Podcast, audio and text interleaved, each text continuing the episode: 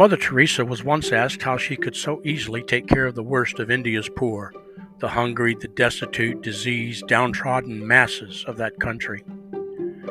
Her reply should give us all pause to think. Listen to discover the deeper meaning of Jesus' parable of the sheep and the goats from Matthew 25.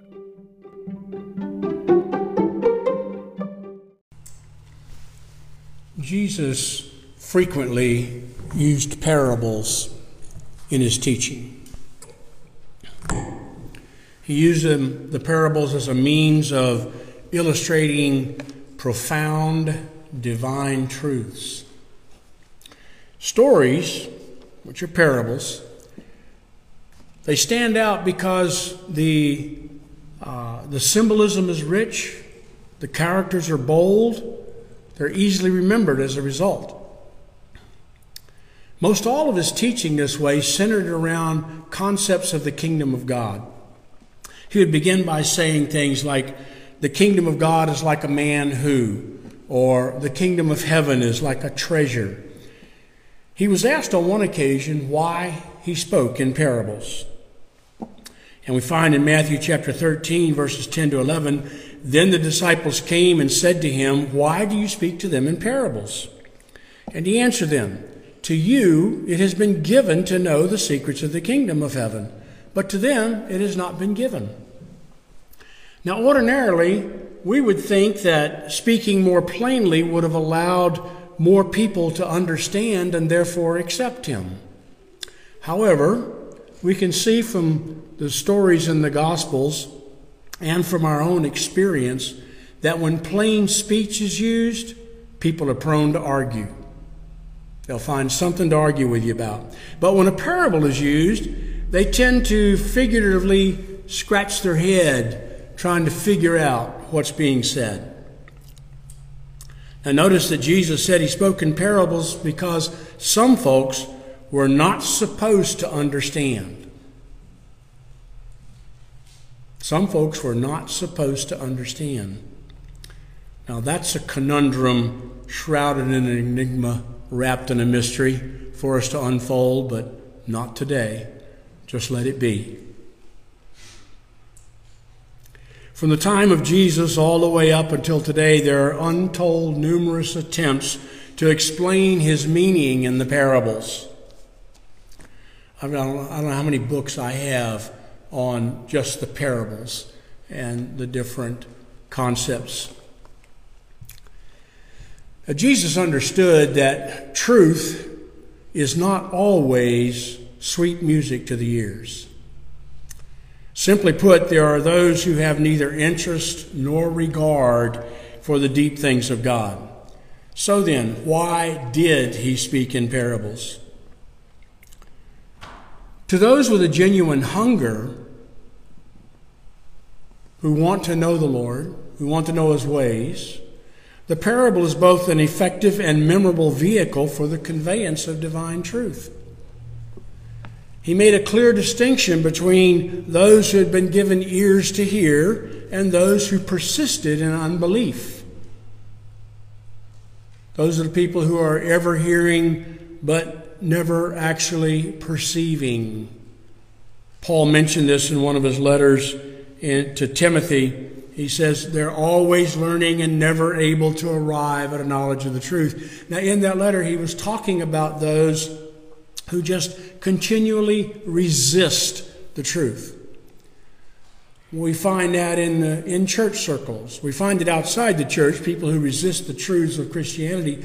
But even within the church, there are those who just resist whatever you try to share with them because they already have all the truth there is to have they think. As I've already indicated, arriving at an understanding of the parables is not an easy task, nor is an understanding limited to a single item or theme.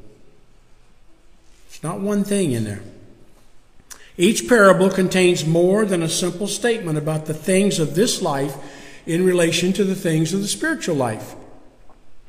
Now, such a situation occurs in the parable that we read in Matthew 25 about the sheep and the goats.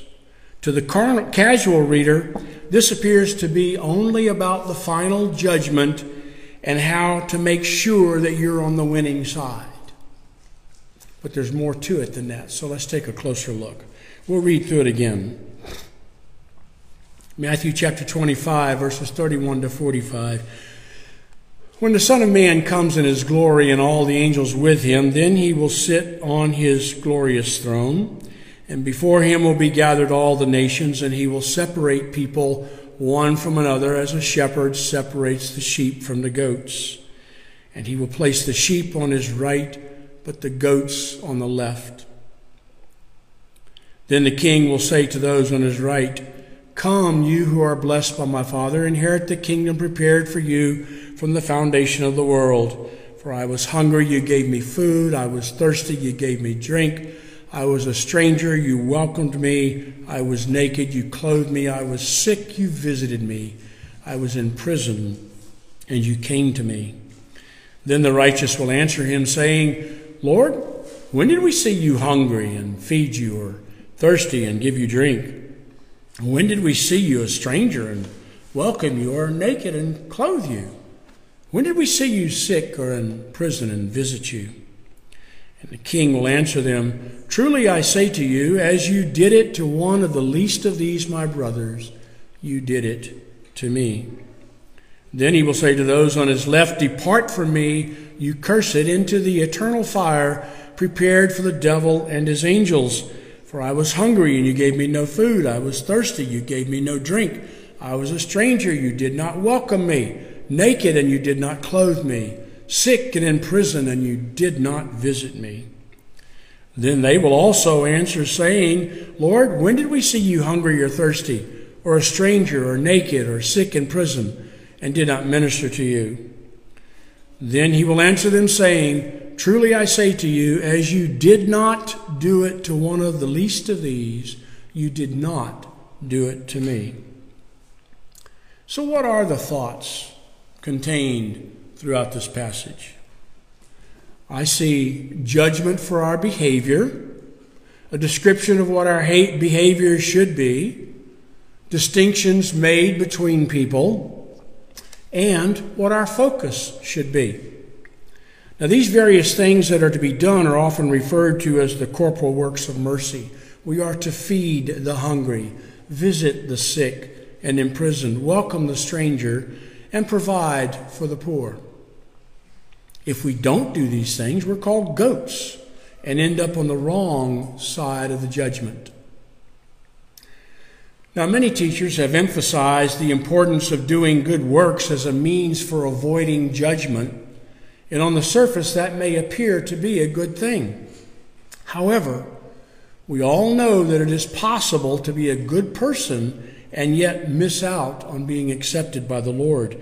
Jesus himself said that in Matthew chapter 7, verses 21 to 23. Not everyone who says to me, Lord, Lord, will enter the kingdom of heaven, but the one who does the will of my Father who is in heaven.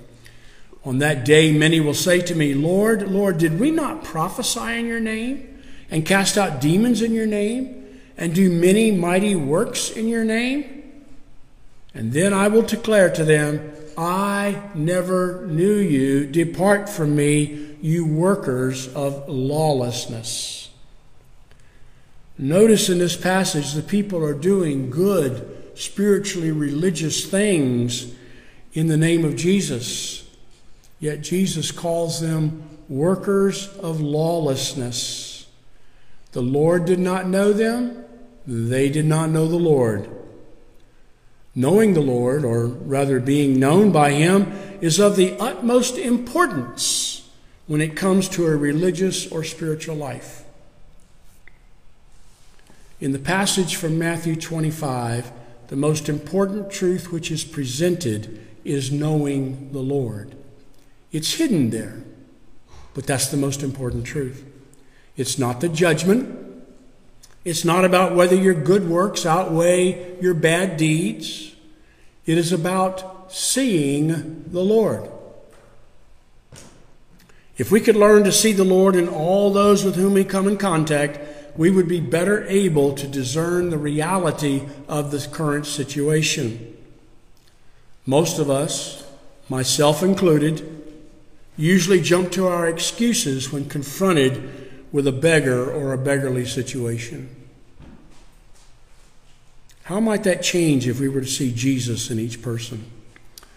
Mother Teresa was asked one time how she could continue to minister to serve the poor of India, the hungry, the destitute, the diseased, the downtrodden.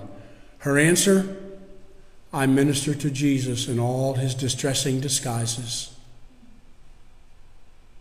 That's what this passage is about. Are you able to see Jesus in whatever form he comes? Can you see him in the helpless addict who seems to only be looking for his next fix? Can you see him in the unwed mother who seems to only be looking for the next handout? When you do, when you are able to see Jesus within that bedraggled, worn out, hopeless, and helpless individual, you will be more able to look with compassion on their situation. Rather than judging them for how they got there, you'll be able to recognize what is in that moment. They are stuck. They are not able to see beyond their immediate need, even though we might know that their need is not the fix or a handout.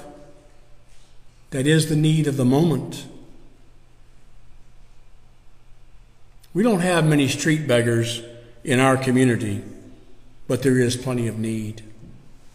We live in one of the poorest parts of the country where adults and children often go without the necessities of life. We might not see it, but it's there. Those who serve, thrift store, food bank, other places, they see it. The holiday season is a time when we are reminded to be kind to the poor among us. The Salvation Army has its Red Bucket Brigade ringing the bell, asking passersby to put some change into the bucket. The grocery store provides the opportunity to help a neighbor by buying extra goods to put into a bag to be given to someone in need. We have a large jar out front to collect your change to be joined with other places and given to the Stockton Area Ministerial Association for its efforts to alleviate some of the suffering in our region. When you give to any of these requests, think about this passage this morning and offer a silent prayer asking the Lord, Lord, I know you are with each person who may benefit from this small offering which I give to you. Help me to see you more clearly. Make that your prayer, to be able to see Jesus more clearly in those things that we ordinarily judge because they are less than we are in some form. They are worthy of your love because they're worthy of God's love.